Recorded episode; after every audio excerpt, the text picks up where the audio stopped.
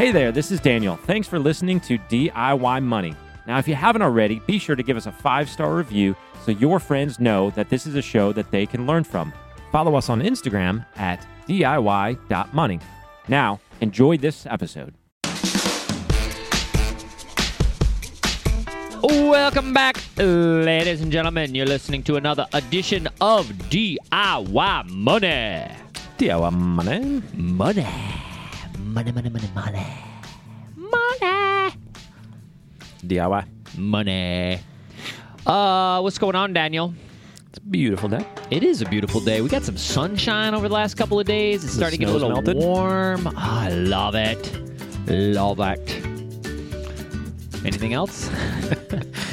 Nothing. All right, let's go right into our question. Why not? Uh, we got a good one from Kelly. Kelly, what do you got? Hi, y'all. My name is Kelly. I am from New York, but I am moving to Virginia with my fiance. We signed a condo for a year, um, and we were looking into the lease and saw that they recommended that we get renter's insurance. Can you tell me a little bit about renter's insurance? What should we be looking for in a policy? And is it even worth getting? Thank you guys so much. All right, Daniel. No one's asked us this before. I know. I brought it out. I saw it. I was like, "This is a this is a given. We gotta we gotta uh, we gotta talk about this." So 180 some episodes, no one's asked about renters insurance. No Good job, Kelly. Yeah, good job, Kelly. Um, couple of things I want to commend her on. First of all, is you are going to Virginia and you're renting in the beginning. Bravo. Yeah, 'cause you only want to rent in Virginia. No, I mean that's my standard rule of moving. People Ah. move and they're like, "Well, we got to buy a home." Um, and you know what I would have done if you said my fiance and I are buying a home. We would not have just talked about the moving and buying, but we would have talked about the contract with the fiance. But uh, hopefully, you are all on the DIY money path, and the wedding is coming soon, and the budgeting is going well. And the I remember my wife and I used to have budget meetings Sunday Ooh. afternoon, four o'clock, talking about. We'd get out the wedding binder. Kelly knows what I'm talking about. The wedding binder. Oh my gosh. And we would talk about it. We would budget. We would figure out how much money we had, where we were putting it. Oh, Do the boy. kids still these days still do binders, or is it like a Pinterest board that she's got? Maybe Kelly has a Pinterest board. I bet they're know. technology savvy. I don't know, but there's contracts you got to sign. So I mean, we had a binder to put the contracts in. When we signed a contract, we put it in the binder. Oh. Anyways, maybe it's totally antiquated, but all right, you're a renter. Yep, Talk about renters insurance. Absolutely. So it's it's kind of funky because when you buy a home, uh, you'll typically have a mortgage uh, for I don't know ninety eight percent, ninety nine percent of people. And your mortgage company will require you to have homeowners insurance because if anything happens to the home, they want to insure, uh, say like fire or tornado or things of that nature. That um, you know that the the value of the house is covered. Now, the perk of that is you're forced to buy homeowners insurance, and therefore uh, your belongings and things in the home and the liability uh, that may transpire from somebody getting injured in your home or something like that is all kind of wrapped into that coverage as well. So that's fantastic. Uh, renters insurance, you some places will not require you to purchase renters insurance, uh, but a lot will. Uh, in fact, a lot of times when you rent an apartment or something of that nature, uh, even like uh, individual landlords will sometimes require it. And the reason is is because they want to ensure that uh, you are covered in case something happens. Now, they're the landlord's property insurance is going to cover things like um, if there's a fire for the structure and the actual structure needs to be repaired. But because it's a rental, uh, more than likely their their insurance is not going to cover your stuff, your couch, your TV, all of your clothes, things of that nature. And so when people go, you know, do I really need rental insurance? I would challenge you to look around at everything you have and go, you know, what would it cost us to replace our entire life if our rental uh, went up in flames? And we're talking about everything, you know, so all, uh, you know, all the clothes that you have. Um, all of the possessions, whether it's an IKEA couch or a Pottery Barn couch. I mean, everything that you have, and you might realize that that very quickly starts to add up.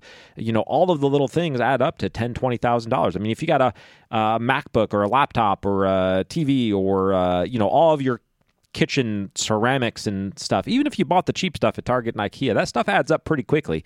And you may not realize what it would take to completely replace all of that uh, if something terrible happened.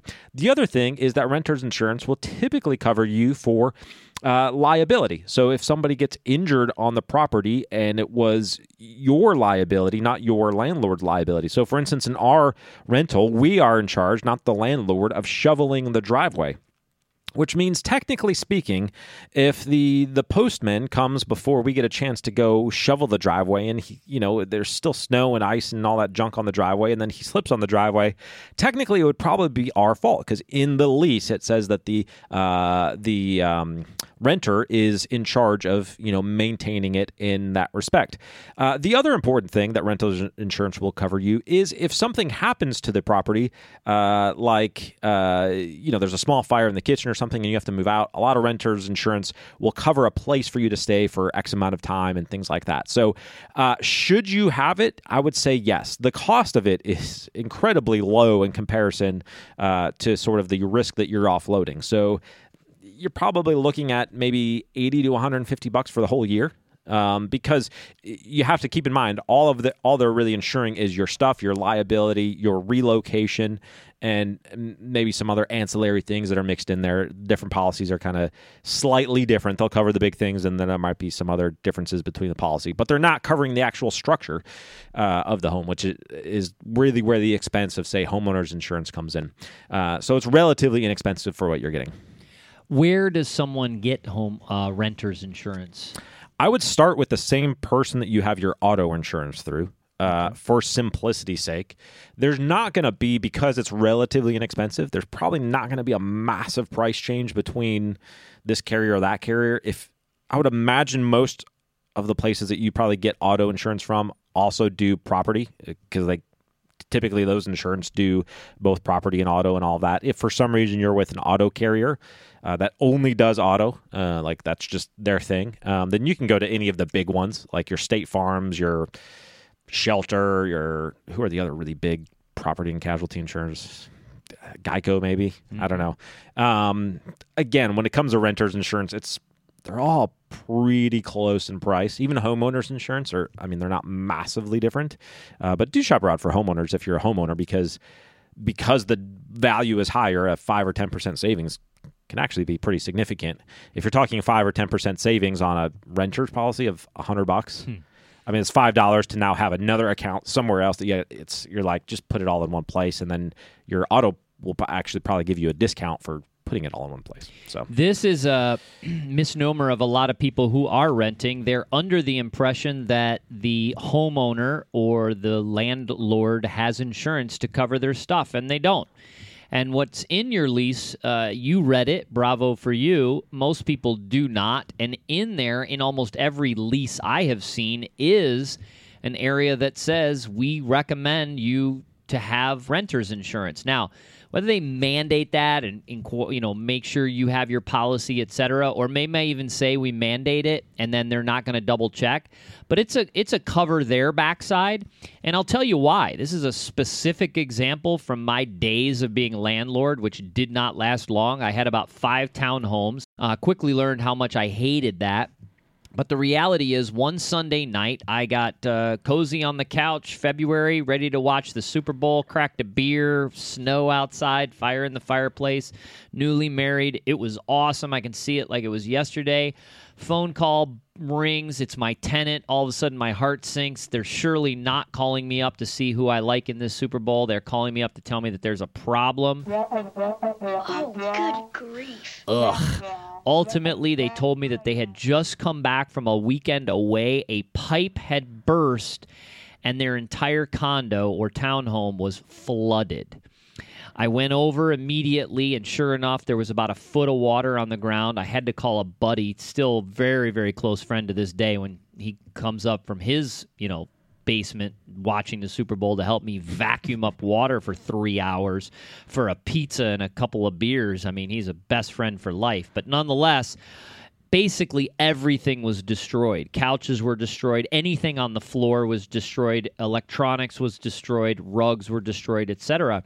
And the first thing they asked me was, "What sort of insurance do I have to cover their stuff?" And I said, None.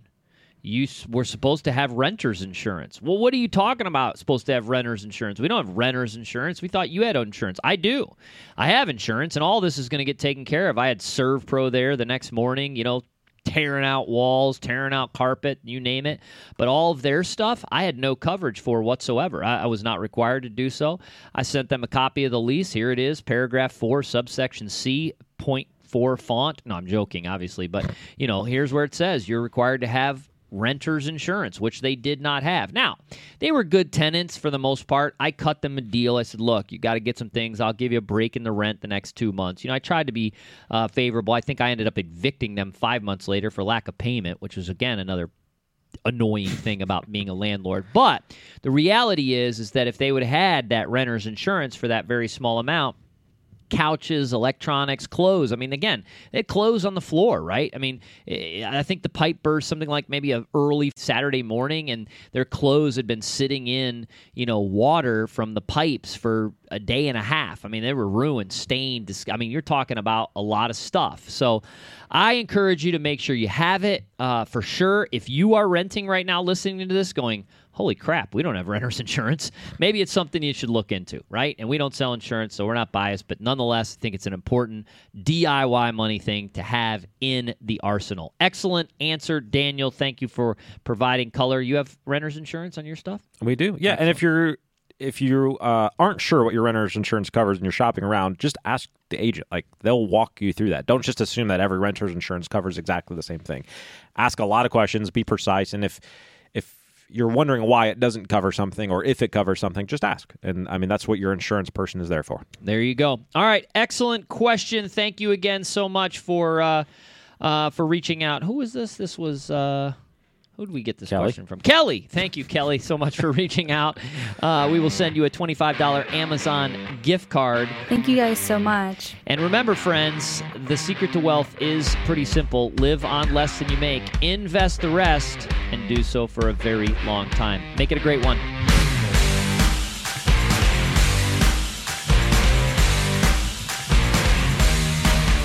Thanks for listening to this episode of the show. If you want content delivered to you regularly, be sure to follow us on Instagram at DIY.money. And if you want your question aired on the show, be sure to send that to us and you'll get a $25 Amazon gift card.